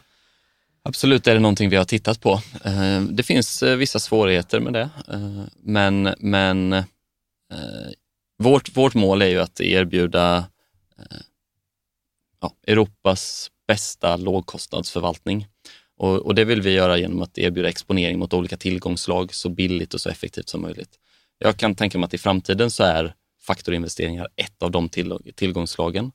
Men det finns eh, eh, fortfarande vissa problem med att investera effektivt i, i den typen av fonder. Det finns ett mindre utbud av fonder, de är ofta dyrare, det är väldigt eh, subjektivt hur respektive förvaltare väljer att implementera faktorer och, och det finns li, re, relativt låg transparens i hur det fungerar. Dessutom så, så måste man göra ytterligare ett filosofiskt vägval om man ska investera i faktorinvesteringar. För det man, det man säger med en eh, marknadsportfölj det är att den här portföljen är optimal för alla. Om vi säger att vi ska ha en value tilt på Lysas portfölj, då betyder det att det kommer finnas en investerare eh, där ute som ska ta motsidan i den, alltså ha en growth tilt, eh, ha en överexponering mot growth. Och det är en kund då som inte passar för Lysa. Eh, Vi vill skapa en tjänst som är så bred så att den passar för alla. Eh, Så att, eh, att ha en, en faktor tilt innebär att man i princip ska exkludera vissa typer av investerare och då måste man vara tydlig med vilken typ av investerare är det vi ska exkludera genom att ha den här tilten. Då. Gud, det har jag faktiskt aldrig ens tänkt på. Nej, och då känner det, känns det helt plötsligt som du säger att det, det blir inte så enkelt längre Nej, heller. nej. Ska man ta ställning till det och börja förstå den biten? Jag hade inte Sen, gjort det. Alltså. De senaste fem, sju, tio åren har ju värdefaktorn till exempel Gått och- skitdåligt. Ja, och småbolagsfaktorn gått jättedåligt och det är, det är stora tillväxtbolag som har gått jättebra. Och då måste man som en enkel portföljförvaltare då Kunna också förklara det. kunna förklara och ta hänsyn till att om en, en, en kund som har sagt att de har tio års horisont kanske råkar ut för någonting i livet som gör att de måste ha pengarna efter fem år. Och om, en, om en faktor då har underpresterat under tio år, men vi tror att på 20 års sikt eller på fem år eller tio år kommer den, kommer den överprestera. Ja, men har, vi, har vi verkligen gjort det som var bäst för den kunden i det, i det eh, tillfället? Hade vi vetat om med säkerhet att kunden skulle ha sina pengar i tio år, ja men då kanske vi hade gjort det som var bäst. Men när risken alltid finns att en kund behöver pengarna tidigare, då måste vi som portföljförvaltare vara lite försiktiga i, i vad vi rådger och vad vi ger den kunden. Men säg, säg att jag som småsparare, jag vet att detta är mina pensionspengar. Skulle du avråda från en faktortilt eller skulle du liksom säga så här, kör på? I det fallet så tycker jag att eh, man ska absolut kunna titta på att ha en liten faktor till Ja. i, i, sin, i sin portfölj. Mm. Eh, Även om man inte har det hos Lysa. Så. Ja. Jag tänker också så här, jag blev lite glad när jag såg på din LinkedIn-profil att du hade jobbat med, som kvantitativ analytiker Mm. på Brumma. Som kvantare. Mm. Ja, en kvant. Ja, men det är en Vi har läst böcker om detta. Ja, eh, precis. Jag tror inte livet är alls lika sexigt som det framstår ibland. Jag kan garantera att det inte är det. Nej, men vad var det vi läste? Simma med hajar. Simon, Jag tror det Det var, var en om brittisk City, journalist som, eh, som, som hängde i city. Liksom. Ja, och som okej. beskrev, också, eh, han beskrev mycket, men han beskrev också kvantarna. Ja. Mm. De som jobbar med matematiska modeller va? Ja. Mm. av eh, Ja, men de har ju blivit lite superstjärnor, eller det var väl en Ja, period de var Ja. liksom så här superstjärnor inom... eh, Och varför inom... blev de det egentligen? Nej men för att man gick väl eh, liksom från det här att det var mycket tro och känsla till plötsligt så kunde man kvantifiera det, sätta siffror och sånt. Och då Mm. var ju ofta då civilingenjörer eller fysiker eller matematiker Mm. var ju ofta duktiga på Ja. det. Mm. Och man var duktiga på att utnyttja odds. Och då fick man ju en edge. Mm. Sen Ja, skulle, jag, då- sen skulle jag väl säga idag att den edgen kanske inte är lika stor eftersom alla har ju typ kvantar. Men, kan relatera tillbaka till eh, optionshandlarna på, på golvet. Det, det var nog säkert så att de var jätteduktiga på enskilda optioner, men, men eh, när man satte samman portföljer av hundra eller tusentals optioner, då, då behöver man ju matematiska modeller för att hålla reda på dem och veta när man ska köpa och sälja och vilka som är fördelaktigt prissatta och inte. Ja. Och, och där kommer väl en kvantitativ analytiker Ja. eh, liksom väl, väl till hands. För, Mm. för att det där är också så här mycket då diskussion om, alltså du vet så här kvantitativa strategier, alltså typ så här Magic Formula Mm. av Joel Greenblatt eller Graham eller så här Pi- Piotrowski eller vad han heter, F-score. Vad är, vad är din tanke på de här? Eh, du behöver inte säga, oh, detta är invändning mot Magic Formula, utan som kvantitativa strategier som Är, grupp. är det kvantitativa strategier som beskrivs i de böckerna? Ja, men till eller? exempel Magic Formula säger så här, "Åh, du ska titta på de här nyckeltalen, du ska sortera bolagen på det här sättet och sen så summerar du de här talen och då får du fram en siffra och är den siffran över X så köper du det bolaget och så har man tittat att det har överpresterat. Mm. en- en så är det en historik. magisk formel. Det, Mm. det du beskriver är ju en indexfond. Det är ju det är precis eh, så som en indexfond fungerar. Bara att formen för att sätta, fram, sätta ihop en indexfond är väldigt mycket mer simpel. Mm. Eh, Och likadant en faktorfond fungerar ju precis på det sättet också. Att man har en matematisk formel för att bestämma hur ska vikten av olika bolag se ut i portföljen. Så, Ja, fast, fast okej, om jag kommer då med invändningen. Alltså säg då, eh, behöver inte ta ut, vi kan ta ut ett bolag. Ja, men säg till exempel, jag, jag pratade med en fondförvaltare för något år sedan, Fingerprint. Mm. Och han, han rattade en svensk indexfond eh, eh, eller så var tvungen att ta in liksom stora bolag. Mm. Och han var så här, jag vill inte ha in skiten i min portfölj, men jag måste. Mm. Så att då menar liksom, då är vi tillbaka lite på Excel-bladet. Alltså Ja. en, eh, säg Tesla nu, växer de så att de blir inkluderade i S&P 500 så måste, kommer ju ni få in dem i Lysa-portföljen. så kommer det bli. Ja. Eh, Medan här sorterar man ju bort en massa bolag som man tycker så här, nej men detta bolaget är olönsamt, Mm. bort, eller detta har inte en omsättningstillväxt. Just det, men man har, man har ju ändå en re, ett regelverk för vilka som ska sorteras in och vilka som ska sorteras bort. Eh, styrkan med ett sådant regelverk är väl snarare att man håller sig till det. Eh, Mm. Att man har ett regelverk och inte går på känsla eller eh, helt plötsligt får för sig att Tesla måste in trots att de bryter mot alla regler i regelverket. Eller får för sig att nej, nu är Tesla övervärderat så nu säljer jag av det trots att det passar in i regelverket. Så, så på det sättet är väl ett, ett systematiskt arbete med investeringar av godo. Och det är väl kanske därför man har hittat viss överavkastning i dem också, för att man faktiskt håller sig till sin strategi över tid. Och Jag, sen- jag, jag brukar, nej, kanske nu är jag så här helt ute och yrar, men jag tänker ibland att det där måste vara som en diet. Att dieter spelar kanske egentligen inte så stor roll, bara man håller sig Mm. till en. Ja. Eh, Men, men, det? men Mm. tror, tror du att man genom kvantitativ analys kan överprestera mot, eh, mot index? Där eh, eh, forskningen har varit entydig så handlar det om faktorer då. Att man har hittat ett antal faktorer. Nu har det säkert tagits fram hundratals olika faktorer. Men, men det finns ju ett, en handfull faktorer som man kunnat påvisa över väldigt långa tidscykler att de har gett en viss överavkastning Ja. gentemot marknadsportföljen. Eh, sen eh, Ibland pratar man om hållbarhet som en faktor, men det finns andra studier som visar på att eh, det kanske är en kombination av andra faktorer som är väldigt högt korrelerade med eh, bolag som, som har ett starkt hållbarhetsarbete och så vidare. Så att det eh, finns väl delade meningar om huruvida det är en faktor eller inte. Ja, för det sa ju Sodini också, vill jag minnas, att han sa så här att, ja, att eh, forskaren, han sa att the jury is still out there på det här med att man kan inte utesluta så här, har faktorfonderna gått bra för att de har fått mycket kapital och Mm. mycket uppmärksamhet eller har de gått bra för att de har gått bra Mm. eller att det är något underliggande? Ja, och sen kan man väl inte heller utesluta att eh, eh, världen förändras över tid. De faktorfonderna baseras ju till stor del på historik, också på en del ekonomisk teori. Men för, förändras samhällsförhållanden eller sättet vi som, som börser och, och så vidare är uppbyggda på, då kanske de eh, helt har spelat ut sin roll i framtiden. Men Precis. får jag fråga dig Oskar, har du själv aktier som du har bara för att du tycker om bolagen? Som, där det inte beror på något an, någon faktor eller liksom, eh, vad ska man säga? Precis. Är du känslomässig någonstans? Är du någon gång känslomässig? Har du Tesla-aktier? det var det jag ville komma till. Ja, jag äger inte Tesla-aktien och jag har inga andra aktier heller i dagsläget. Jag har haft Nej. det historiskt och jag skulle nog absolut kunna tänka mig om jag, om jag eh, hittar ett bolag som, som jag verkligen brinner för att, att investera i Mm. Helst då på liten skala om man Ja, ja, men jag tänker som vi säger, att man har en lekhink. Ja, Ja. Eh, där man får hålla på med Mm. lite roliga Mm. sådana där s- som bara sätter igång lusten. Ja. Liksom. Jag tycker Mm. också väldigt mycket om eh, synsättet på investeringar, att man ska engagera sina barn genom att köpa bolag som de tycker om och, och Jag, jag har upptäckt ett problem med det där, för vi har ju som månadens aktie med Freja och det, alltså detta, måste, detta har ju inte vi pratat om. Hennes portfölj, alltså jag lovar så här, den går dubbelt så bra som alla- allt vårt annat sparande. Mm. Det vill säga, jag tror hon är så här 20 procent plus. För- Även i coronatid. Även i coronatid, för hon har ju bara så Google, Netflix, Apple, eh, alltså det är så här, de här företagen som hon känner till.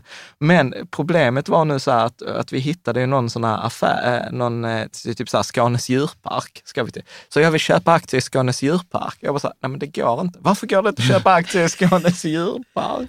Men vad tänkte du då? Att du fick utbilda henne i? Ja, vi fick ju prata om det där, men att jag håller med, Mm. det där att upptäckte att där fanns liksom, man kunde inte köpa aktier i alla bolag. Nej, precis. Ja. Men jag håller med dig, det är skit. Och barn är mycket klokare än vad man tror att de fattar. Vi började när hon var sex, sju, typ Ja. med det där. Mm.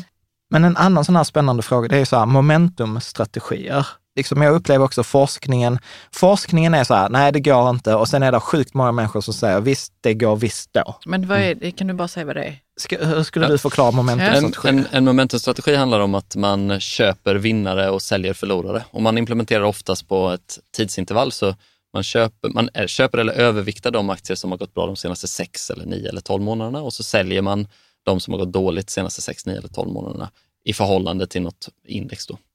Eller som ett urval ur ett index. Men, men jag, jag håller med dig, det, vad jag läst så är det en rätt kostsam strategi att implementera för det är mycket handel förknippat med att implementera den. Så att när man har eh, tagit fram de här strategierna så ser man att de överka- överavkastar innan avgifter, men inte alltid efter. Ja. Men då finns det eh, ett företag i USA som heter Dimensional. Vi, vi har investerat i en av deras fonder och vi tittar på att investera i fler vid tillfälle. De har en, eh, vad jag förstår, en intressant approach, för de, de har inte själva kunnat implementera en sån här strategi eh, där de eh, skapar överavkastning, men däremot så har de implementerat det som en del av sin eh, handel. Så när de får inflöden så tittar de på hela sin portfölj av deras absolut bredaste fond tror jag innehåller 10 000 olika bolag. Och då tittar de på den och så grupperar de alla eh, bolag i olika grupper med liknande karaktäristik och så överviktar de bolag som har gått bra i den gruppen och underviktar bolag som har gått dåliga. Och så gör de det systematiskt över tid men försöker hålla sig till den här indexviktningen. Då. Eh, Så att de, de lyckas implementera en momentumstrategi i likviditetshanteringen, vilket är spännande. Då. Och där, där tror jag de också har visat på att de kan skapa en viss typ av överavkastning tack vare att de eh, handlar på just det sättet. Ja, spännande. Det visste jag faktiskt inte. Nej, för jag vet att det finns en professor i Norge som har forskat mycket på momentum och han brukar ju säga så att folk missuppfattar ofta en momentumstrategi, att man tror att det är låg, avkast, eller låg risk, hög avkastning, men att det tvärtom ofta är en låg risk, låg avkastningsstrategi som underpresterar i många tidsperioder. Men liksom i nedåtgående perioder så kan det finnas en viss överavkastning. Men eftersom börsen långsiktigt går upp så blir det ju liksom, så känns det ju ooptimalt att ha en strategi som är gjord för att överoptim, Mm. liksom överavkasta. I. Och det är ju, lite, det är ju en, en faktor man har tittat på i, i, i termer av de här olika typerna av faktorer som value growth eller small large. Och det finns ju en hel del forskning också som visar på att kombination av faktorer också kan vara lönsamt för att vissa faktorer presterar bättre i, i vissa marknadsklimat och andra i andra. Så att en kombination med, med flera faktorer implementerade kan vara bättre än bara en faktor. Mm.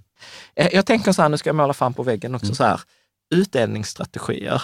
Det är ju sånt som har varit på tapeten nu och jag har... Kan du eh, inte säga bara vad det är för någonting? Nej, men att du ska, du ska köpa bolag som har höga utdelningar och ökande utdelningar. Alltså utdelning till mig som äger aktier, Ja. så då får jag någonting varje år för att de har gått med vinst. Ja, Så. precis. Eh, så, och det, det har ju varit väldigt, väldigt poppis. Ja. Eh, vad skulle du säga till en sån? Varför ska jag ha ja, en indexfond när jag kan ha en utdelningsbolag? Ja, man kan vända på det. Varför ska man ha en utdelningsbolag när man kan ha en indexfond och sälja av lite varje månad för att eh, täcka för sin utdelning? Det är ju ett, kanske ett, eh, snarare ett tekniskt och psykologiskt problem att istället för att få en utdelning en gång om året så säljer man av lite av sin, sin position i, i den optimala portföljen lite en gång om året för att få den ut, utdelningen. Ehm, man, man har väl också debatterat huruvida utdelningsaktier skulle kunna vara en sån här faktor då, alltså att det är en konsekvent överavkastande strategi. Eh, Men där tror jag att det finns, det råder viss eh, tve, tvetydan om det stämmer eller om det bara är korrelerat, väldigt korrelerat, eh, som har hög samvariation med eh, kvalitetsfaktor eller värdefaktor. Ja. Eh, Ja. Det är min upplevelse. Sen, sen okej, nu, kom- nu kommer en liten spya här. Eh, för jag, det är det vanligaste jag märker, liksom vanligaste argumenten jag får. Och då upplever jag, nu ska jag inte säga så att det är generellt för alla, men folk har ofta haft en ganska usel strategi innan, när de har förlorat pengar. Ja. Och sen har de gått över till en utdelningsstrategi och så går den mycket bättre än den förra strategin och då anser dem att den är överlägsen. Och då är jag så här, okej, men för att du köper utdelningsbolag, vad har du implicit sagt? Jo, du har implicit sagt att du kan ju bara äga bolag som går med vinst. För att annars kan ju inte bolaget dela ut en utdelning. Och bara genom att du sorterar bort olönsamma bolag, alltså bolag som inte går med vinst, så har du ju fått en överavkastning mot andra strategier där du har på hopp eller förhoppning eller liksom så här. Men om man börjar, precis som du säger, korrelera det med andra faktorer, så upplever jag har inte hittat någon studie som säger så här, utdelningsstrategi är bättre än någon annan. nej. Men har liksom. inte vi pratat om det här med utdelning, att det kan också vara en, en dålig grej?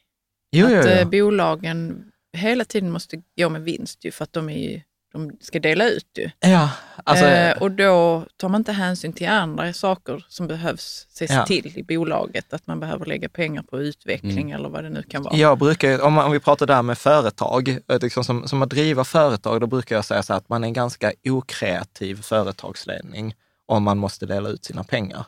För det betyder att man inte har, vet något bra sätt att använda, att, använda dem. föröka Mm. värdet på dem internt. Mm. Undantag, jag sa detta till Andreas och Henrik på Coeli och då fick jag banner där. Han sa, rätt förutom om det är ett, bol- ett stort bolag i en mogen bransch där det inte finns tillväxtmöjligheter. Alltså typ Home Depot. Ja, okej. Liksom, Mm. eh, där är det liksom, de, de har saturated sin marknad, Mm. Så de kan inte De växa mer och då är det rimligt. Men, men någon som inte ger utdelning men som bara växer som bara den är väl Amazon. Ah, ja, Amazon är ett och jättebra där, exempel. där vet också de vad de många- ska göra ja, med sina visst. pengar. Ja. Bra. Så här, eh, direktinvesteringar i aktier. Eller det har vi pratat om det. För det är också så många som Nu? säger... Ja, Nyss. Ja, Men det har vi inte väl? Direktinvestering, Ja, så- vad, vad tänker du då? Vad är det för något? Ja, är det när man bara köper- köper en aktie? ja precis. Ja, ja, vi har hoppar den. pratat om vi, det. vi har pratat om den. Där har vi pratat. Så här. Jag har, jag har en tes. Detta Ja. finns ingen studie eller någonting sådant. Men jag påstår att, helt ovetenskapligt, att människor förlorar nästan lika mycket eller mer pengar på beteendemisstag än på marknadens volatilitet. Alltså att, mer, att det kostar mer att jag är dum i huvudet än vad marknaden är dum mot mig. Jag vet Ja, att hur jag beter mig mot mina pengar. Men ja, Mm. Att jag tar ut dem när jag inte skulle gjort det. att eller- beteende, Ja. vad tänker, tänker du? Jag tror det kan vara alldeles sant. Ja. Vi, vi kan se det i vår data att, eh, att psykologin spelar människor ett spratt och att det, är, det finns investerare som tar ut sina pengar eh, nära botten och, eller omviktar nära botten till, till alldeles för mycket räntor och missar uppgången. Mm. Eh, jag har också läst någon sån där, i någon krönika tror jag att det, det var någon eh, fondförvaltare i USA som, som hade presterat över 10 procent per år i många, många år, men genomsnittsinvesteraren låg inte plus för det, för de hade missat uppgångarna och varit med på nedgångarna i den fonden och det För att det- de själva hade... köpt och sålt andelar. Ja, okej. Ja. De skulle inte Jag gjort tror, något. jag, tror, jag tror att det är Peter Lynch Ja, och. Magellan. Mm, Magellan, Ja, ja, för att han, han hade en fond som gjorde 28 procent om året i, i typ så här 13 år. Och jag tror att det slutade med att det hade investerat en, kr- 100 kronor eh, i då 1977. Så när han stängde 1990 så hade du haft 28 gånger pengarna. Men den genomsnittliga investeraren förlorade pengar i fonden. Vilket, Mm, det är är, en lite bedri- vilket är en bedrift. Ja, och det är därför Warren Buffetts buy and hold-strategi kanske har funkat så oerhört bra. För Ja. att man, man eh, gör inte de psykologiska missarna av att sälja på botten eller äh, agerar stressat. Ja. En annan sån här grej som jag tänkt på. Vi hade ju ett avsnitt här för många veckor sedan när vi pratade om den här eh, papert, skulle man väl kalla allegory. Hundraårs... 100-årsportföljen. Precis, Ja, frågan precis, var så här, hur ska man placera sina pengar i, i 100 år? Och där argumenterar eh, liksom författaren, det här företaget som då är en partsinlaga, för de säljer den typ av produkten ska sägas. Men de argumenterar för att vi har något som de kallar för recency bias. Mm. Det vill säga att de säger att okay, vi tittar på aktier och pratar som aktier som det stora huvudtillgångslaget. Men det är för att det har gått upp de senaste 50 åren. Mm. Tittar vi på längre tidshorisonter så har inte aktier gått lika bra. Att det fanns liksom decennier då aktier var flat. Mm. Eh, liksom, hur tänker du? Jag tycker det är en jättespännande infallsvinkel och sen kan man väl fundera på vad är mest representativt för de kommande 50 åren? Är det de senaste 50 åren eller de 50 åren innan, mm. innan där? Eh, det kanske inte är någon av dem egentligen som kommer vara mest representativt. Mm. Men i, i det pappret går de igenom lite olika cykler som en ekonomi kan gå igenom eh, som handlar om inflation och tillväxt och deflation och, och recession och så vidare. Eh, det är ju en intressant artikel ur det perspektivet att man kan sätta ihop en portfölj ganska lik den här allvädersportföljen skulle jag tro, eller Rika mm. Tillsammans-portföljen som, som ska klara av flera olika typer av marknadsklimat och inte kanske bara ge mest avkastning på lång sikt. Mm. Och det är väl det de försöker göra, att hitta en, en portfölj som ger stadig avkastning eh, men kontinuerligt i alla marknadsklimat och, och, på så sätt kanske få en överavkastning på väldigt, väldigt, väldigt lång tid.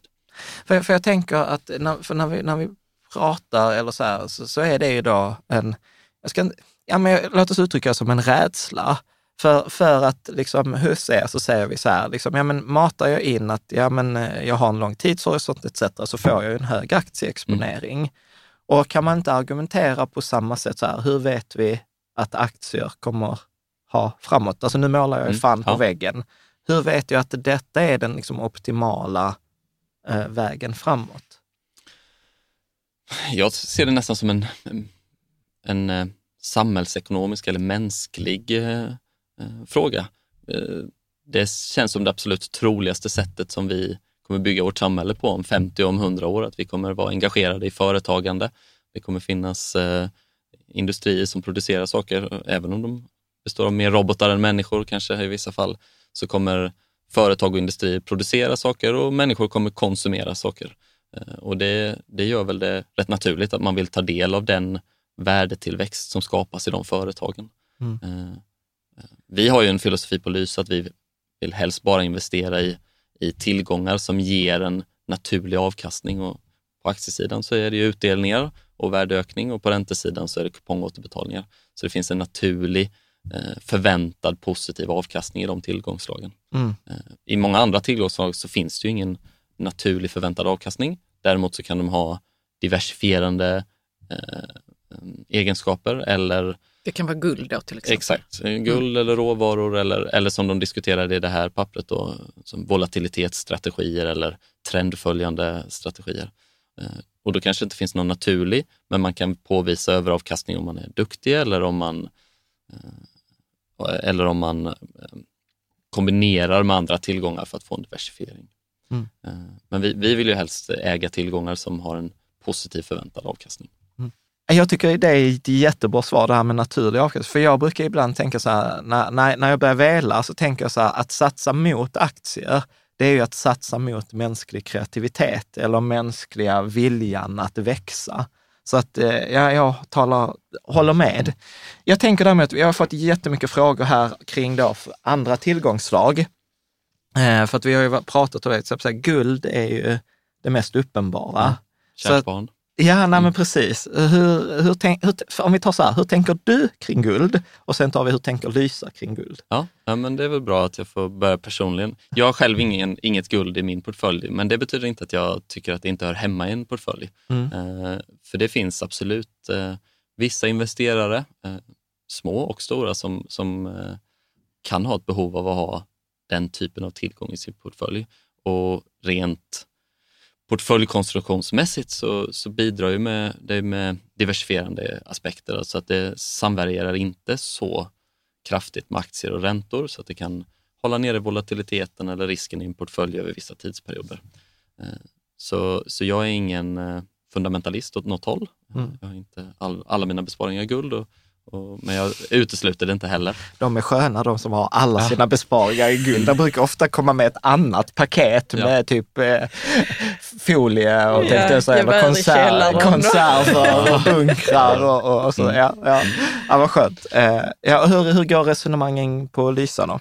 Eh, jo, men eh, vi, vi har i dagsläget valt att inte ha guld i portföljen och, och det beror på, som jag sa tidigare, att vi, vi tycker det är viktigt att eh, våra, de tillgångsslag vi investerar i har en positiv förväntad avkastning. Och guld har ju inte en, eh, den, den förökar inte sig själv utan det är en konstant mängd guld som finns.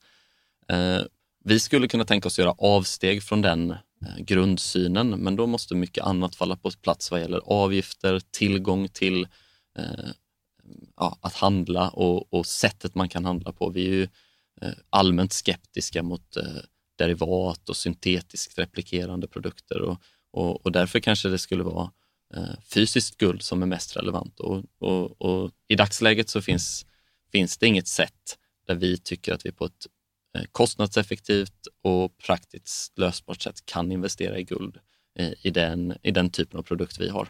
Mm. Eh, så därför har, har det ingen plats i Lysas portfölj. Då. Mm. Men, men det betyder inte att en investerare inte nödvändigtvis ska ha guld.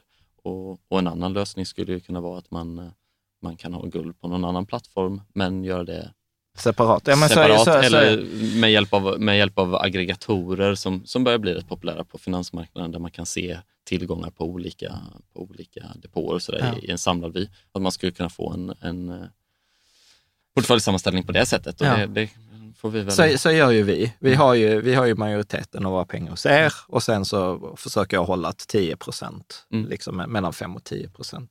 Mm. Eh, Men får jag bara flika in en fråga här? Det kanske i och för sig är en stor fråga. Men du nämnde sådana här syntetiska derivat och sånt. Men vad, vad gjorde du 2008 när, det liksom, eh, när, när finanskrisen kom? Vad, kommer du ihåg då vad du tänkte så kring eh, de här, eh, det var väl derivat, var det inte det? Någon typ ja, av... subprime. Eh, ja, lån till... Ja. ja. Men ja. vad tänkte du då kring vad man hade gjort? Liksom, förstod du så? Ja, jag, förstår, jag fattar varför det gick åt skogen. 2008 så läste jag fortfarande på Linköpings universitet, så jag, mm. jag tror att jag eh, såg inte den perioden ur en investerares ögon, Nej. Utan, utan snarare ur en students ögon med viss förundran och, och följde det, den händelseutvecklingen med spänning. Men eh, jag var ju långt ifrån färdigutbildad och hade, det tog mig eh, lång tid att sätta mig in i liksom, hur det fungerade och vad det var som ledde till det. Så jag tror att jag inte så snabbfotad och hade nog inte reagerat på den krisen. Men, om, men om, vi, om vi fortsätter på den tråden som Caroline öppnade här. Så här, vad, är, vad är din stora insikt eh, så här, personligen och liksom på Lysa från denna våren? För vi har ändå sett en volatilitet nu detta året som vi inte har sett på många år. Mm absolut. Det har varit en väldigt eh, intressant vår att jobba i finansbranschen tycker jag. Det, det, jag tror den, den stora insikten privat är att eh, eh man mår bättre av att inte titta på sin portfölj varje dag. ja. ja.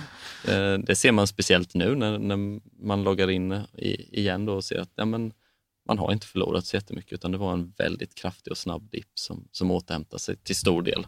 Mm. Eh, så det är väl en, en insikt privat och, och, den andra insikten, kanske lite mer professionellt, är väl att man ska inte eh, ta tillväxt för givet eller man måste planera för väldigt många olika typer av scenarion. Och, och det finns ett stort värde i att erbjuda en tjänst som, som fungerar i eh, stressade scenarion, som, som inte bryter samman och som, som kan fortsätta att fungera och ge avkastning senare även efter ett stressat scenario. Mm.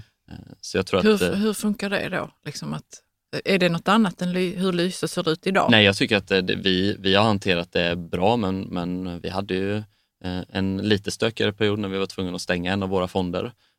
Det är ju ett, ett scenario som, även om det kanske inte är troligt att exakt samma sak händer igen, men som vi måste jobba aktivt för att det ska inte hända igen, även om, om marknaden reagerar likadant eller om underliggande fonder stänger så vill ju vi kunna erbjuda våra kunder möjlighet mm. att alltid ta ut sina pengar.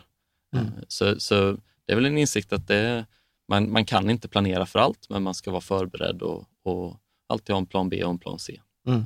Jag tänker vi ska prata om det kanske i nästa avsnitt, där vad ja. var som hände med fonderna. Men jag tänker att vi hade så här, guld har vi pratat om. Det är de här alla tillgångslagen Andra tillgångslagen, på, ja. så här, råvaror eller så här, reala tillgångar. Alltså fastigheter, mm. eh, skog, sådant. Fastigheter eh, kan ju absolut kvalificera in som ett tillgångslag som kan ge en, eh, en förväntad avkastning över tid med hyresintäkter eller liknande. Eh, fastigheter har andra svårigheter. Dels så kan det vara svårt att för en investerare komma åt fastigheter på ett diversifierat sätt.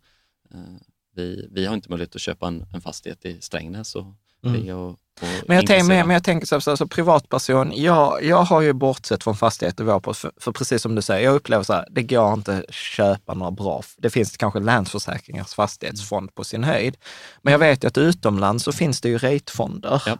Sådana här real estate investment trust. Men de kan vi inte köpa som privatspar. Men ni hade ju kunnat köpa dem. Vi hade säkert eh, absolut kunnat köpa dem. Vi har inte eh, lagt ner enormt mycket tid på att utreda hur vi skulle gå tillväga för att köpa. Det finns både fonder och ETFer och Mm. det skulle säkert vara möjligt. Vi tycker inte att det passar in i någon av våra nuvarande produkter som en aktiefond eller en räntefond, utan det skulle vara ett, ett eh, ytterligare tillgångslag som vi skulle titta på i framtiden att sätta upp.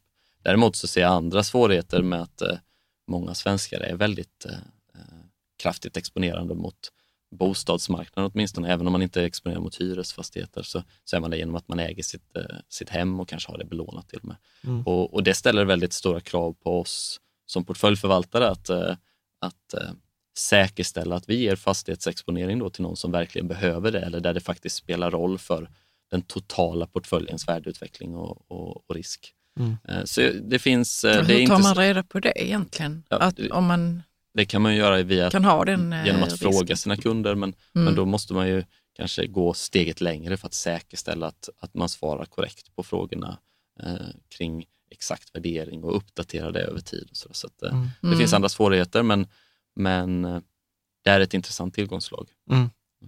Eh, bra. Eh, råvaror. Det finns ju andra fondrobotar som Mm, har valt som att har ha, valt att- ha råvaror. Vad är det för slags råvaror då? Är det som Eh, koppar? Ja, och- ofta är det en korg av råvaror. Det är liksom allt möjligt från majs till olja, till gas, till guld, till silver, till ja, you name it. Nickel. Alltså man kan inte ens välja vilken.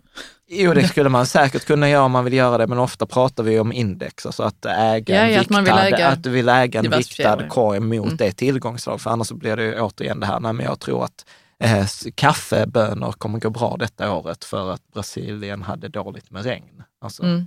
Eh, råvaror har ju inte heller någon eh, positiv förväntad avkastning utan snarare en kostnad förknippad med att hålla en råvara eh, om man ska lagra och förvara den. Eh, dessutom så är ofta de produkter som finns som investerar i råvaror eh, relativt dyra i förhållande Ja. till aktieexponering. Och, och därtill så, så eh, är det många, åtminstone på den internationella marknaden, eh, produkter som investerar i råvaror som gör det via terminer och eh, olika typer av derivat. Och, och, eh, samlat så ser vi de här olika komponenterna som negativa för, för att vi skulle vilja investera och ha en råvaruexponering i vår portfölj. Eh, Men det, det, det- jag, tycker, så här, jag, gill, alltså jag har inte hört den här typen av argumentation från er innan, men jag, nu har jag bara en känsla, så du får rätta. Men jag kan ju till exempel ibland tycka att jag lägger till exempel guld i, i våra portföljer för att minska volatilitet. Och Mm. egentligen är jag inte ute efter vinstmaximera.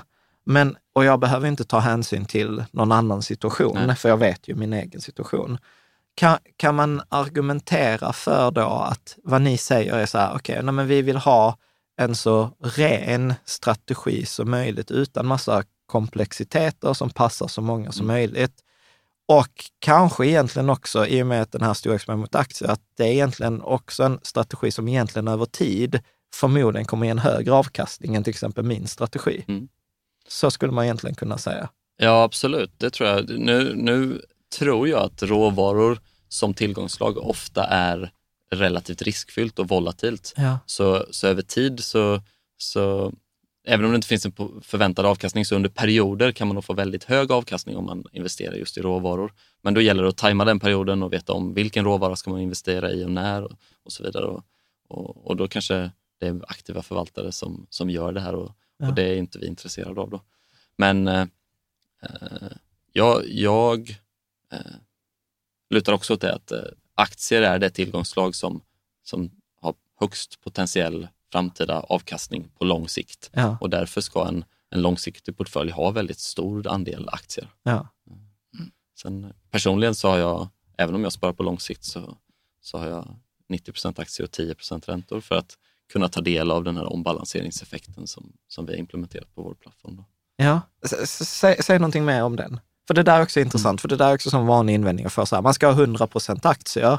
Och jag är så här, ja, jag har sällan mer än 90 procent aktier i en portfölj. Tittar vi på helheten så tror jag att vi ligger på 60 procent aktier, Mm. alltså över alla våra investeringar. Och tittar man på många proffs, alltså som har varit länge i gamet, så har de ju sällan 100 procent aktier. Warren Buffett har inte 100 procent aktier.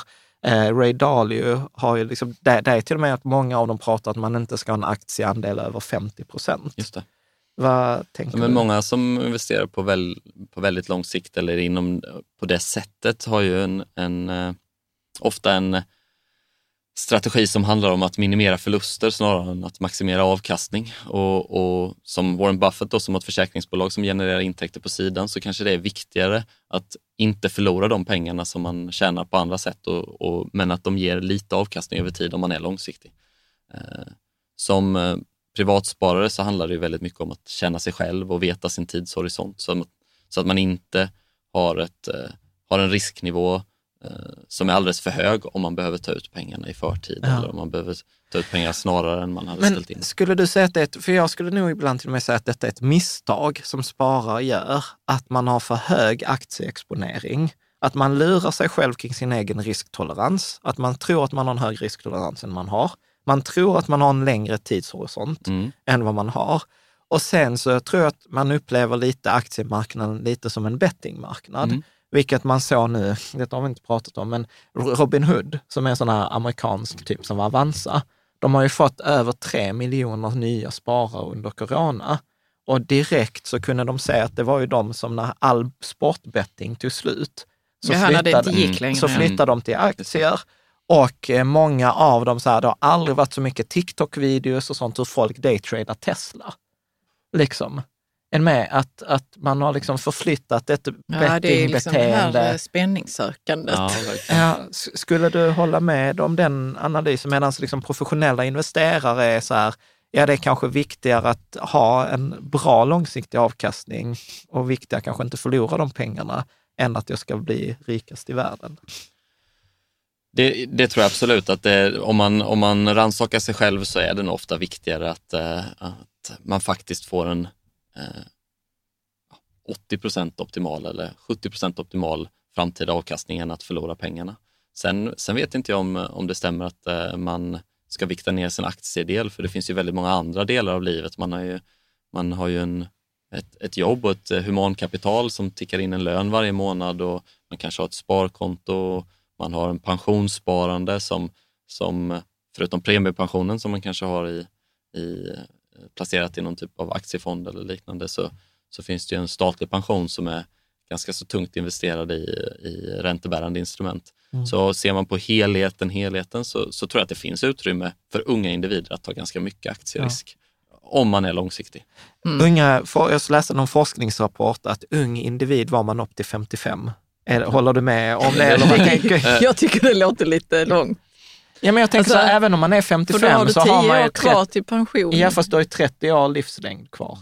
Ja, Så jo att, det stämmer så ju. att. Så att, och det finns ju viss forskning som är så här lite kontroversiell som säger så här att ja, men är du typ 20-30, ja, då ska du till och med belåna dig. Mm. Liksom. Mm. För att eh, det som du säger, tar man hänsyn till humankapitalet, så även om du belånar dig med 100-200 procent så kommer du ändå inte liksom ta den risken du borde ta på den Nej. långa tidsperioden. Nej, och är man 20 då har man ju, man har ju möjlighet att bygga upp ett, ett stort kapital även om man förbrukar hela kapitalet mer än en gång. Ja. Eh, Så om man förbrukar hela kapitalet och förlorar allt när man är 25, då kan man börja om och, och kanske ändå komma före vissa Ja. individer som har studerat länge eller liknande och har stora skulder till CSN. Så.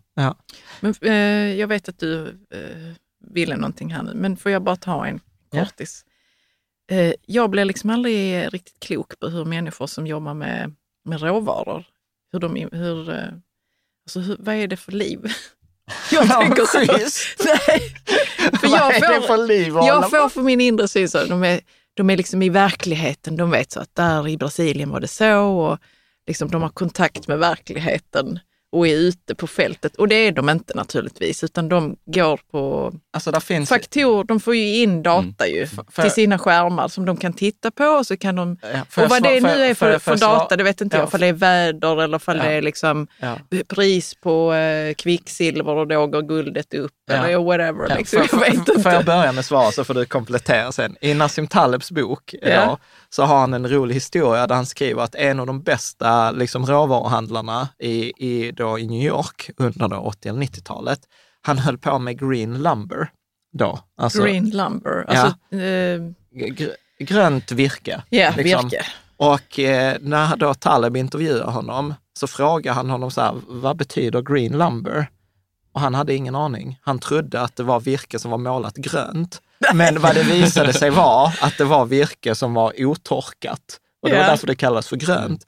Och då visar han ju också så att du behöver många gånger inte veta så Vad himla du- mycket det du handlar med.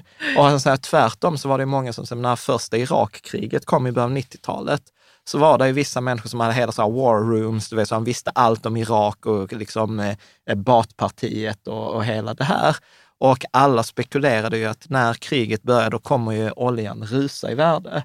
Och då har han då, illustrerar han då en handlare som heter Fat Tony, som var så här, nej, jag tror nog alla har fel om det här. Man har ju redan prisat in att oljepriset kommer öka och mycket riktigt vad som hände när Irakkriget började så sjönk oljepriset. Mm. Så alla som var liksom så, här, så sjukt mycket insatta, att när du har hundratusen människor som är sjukt smarta som försöker lösa samma problem, så kommer de lösa det på samma sätt. Och därmed har marknaden redan tagit hänsyn till det.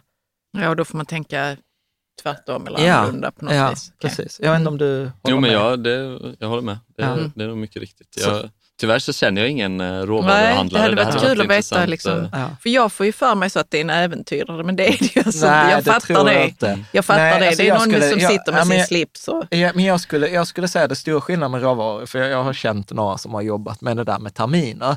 Och de säger så här, den, den stora pressen du har som råvaruhandlare, det är det som hände nu i våras med olja, det är att det är en riktig råvara och handlar du med terminer så har du en fysisk leverans.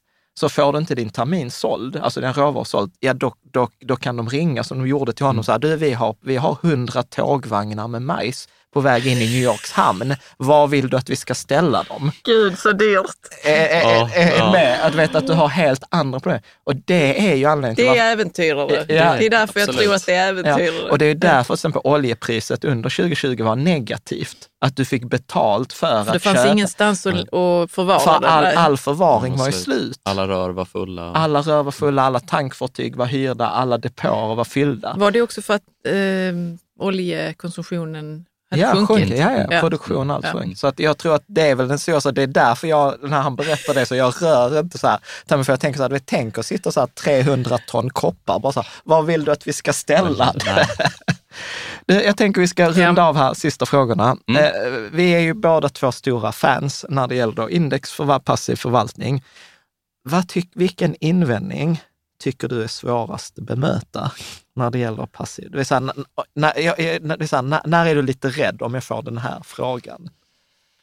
Eh, Jag vet inte om jag blir rädd för någon fråga, men däremot så tycker jag att eh, det är väldigt intressant att diskutera eh, var finns brytgränsen när det blir för mycket kapital investerat i indexfonder? Vad var nästa fråga? Ja. För, för man kan ju tänka sig, om man inte tänker så djupt på frågan så kan man ju tänka sig ett scenario när alla bara investerar i index och sen, sen blir det omöjligt att särskilja när ett bolag ska bli mer värt än ett annat och alla kommer ha samma relativa vikt i det här indexet för alltid och, och bara tuffa på.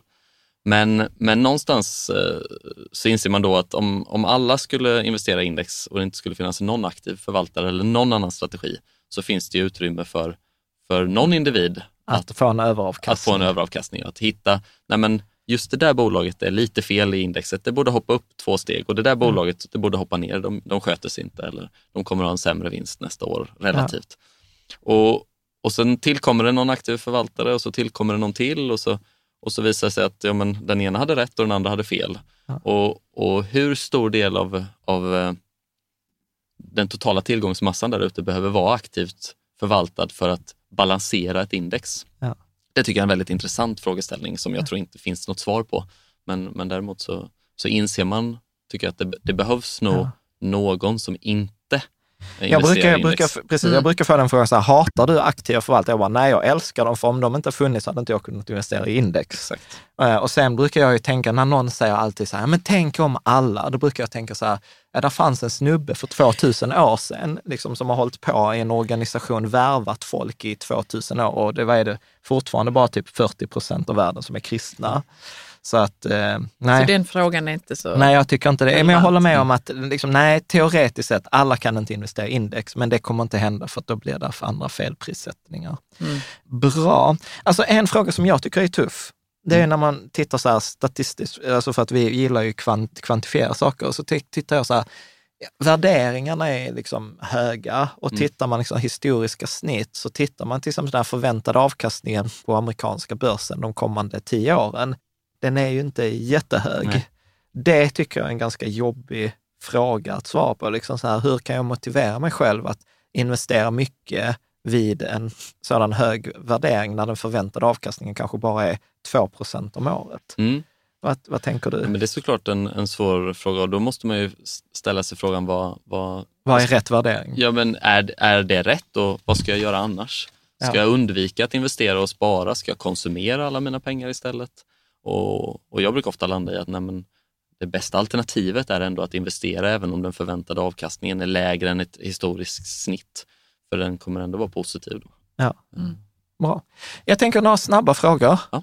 Eh, Du, du- här får du få säga vet du, så klipper vi bort det i så fall annars. Mm. Hur har du placerat PPM? AP7 i så fall. Ja, inte jätteförvånansvärt. Tjänstepension, hur placerar du den? Eh, den är placerad i aktier och räntefonder. Globala indexfonder Ja. eller ingen så här hälsofond Nej. eller ny teknik? Nej. äh, ingen ny teknikfond, är du Nej. säker? Bara globala indexfonder. Eh, hur, när du analyserar en fond, Mm. om du skulle liksom så här, vad tittar du på? Hur gör du? Jag tittar först och främst på eh, storlek på det förvaltade kapitalet och avgiften. För jag vill Ja. säkerställa att avgiften är låg så att vi inte...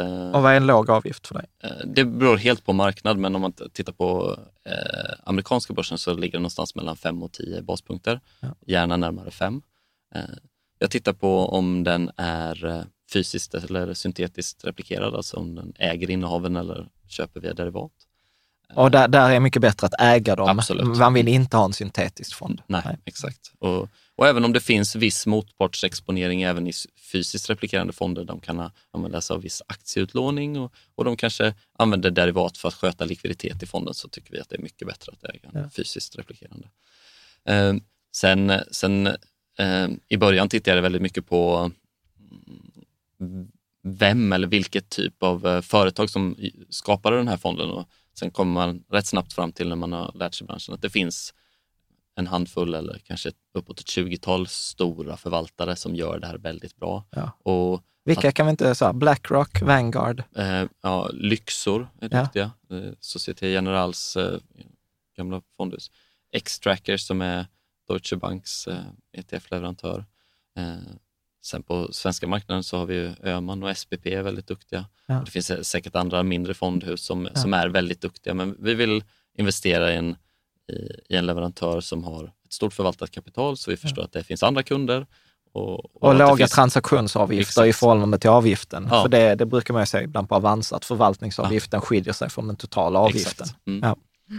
Eh, sen tittar vi en del på skattesituationen eh, för, för eh, den underliggande fonden. Det är extra viktigt för amerikanska eh, fonder eftersom det är så stor del av en global indexportfölj. Och, och då, då finns det vissa eh, länder där som har bra dubbelbeskattningsavtal med, eh, Ja. med. Luxemburg är inte ett av dem. Exakt, så Irland är bättre. Och, Ja. och, mm.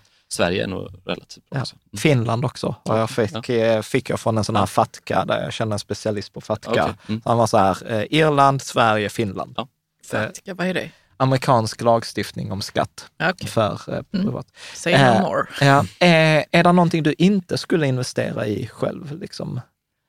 Jag skulle hålla mig från att investera i saker som jag absolut inte förstår. Ja. Så- Berätta, vad, vad kan det vara en sån här grej som du inte förstår? Ja, men eh, jag, jag har svårt att, att intuitivt förstå vissa strukturerade produkter där man, där man eh, konstruerar en produkt som ska ha eh, en begränsad nedsida men en optimal uppsida i vissa förhållanden. Men då, då drar jag alltid öronen åt mig och tänker att den där, den där begränsade nedsidan, det är nog ungefär där man kommer landa. Ja. Man, kommer, man kommer förlora kanske de pengarna man satt in. Eh, alltså, Ja. det, det man kan förlora så att säga. Ja.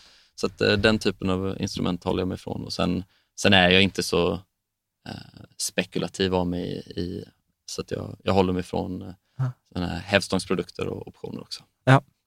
Så här, vad, vad är sant för dig som nästan ingen annan håller med dig om? Det kan vara vad som helst. Ja. Oj, här- det här måste jag nog tänka lite.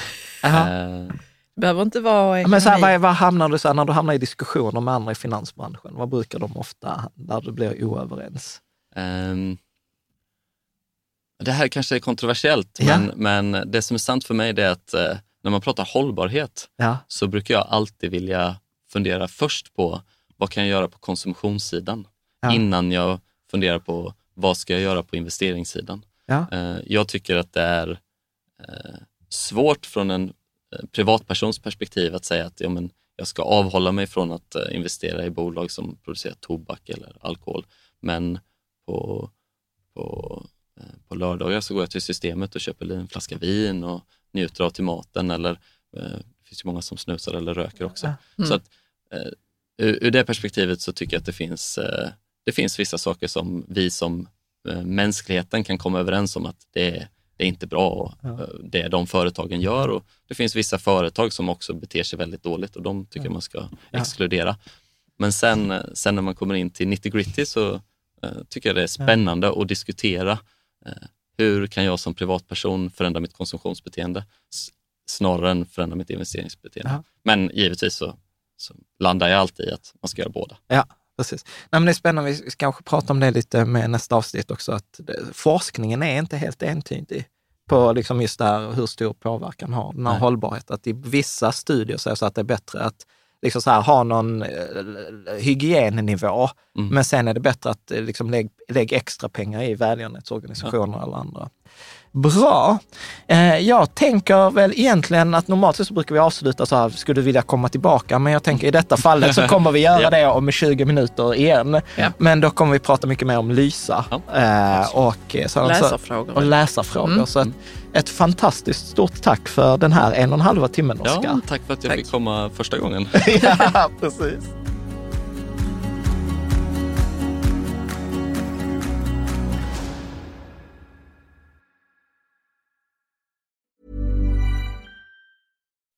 When you make decisions for your company, you look for the no brainers. If you have a lot of mailing to do, stamps.com is the ultimate no brainer. Use the stamps.com mobile app to mail everything you need to keep your business running with up to 89% off USPS and UPS. Make the same no brainer decision as over 1 million other businesses with stamps.com. Use code PROGRAM for a special offer. That's stamps.com code PROGRAM.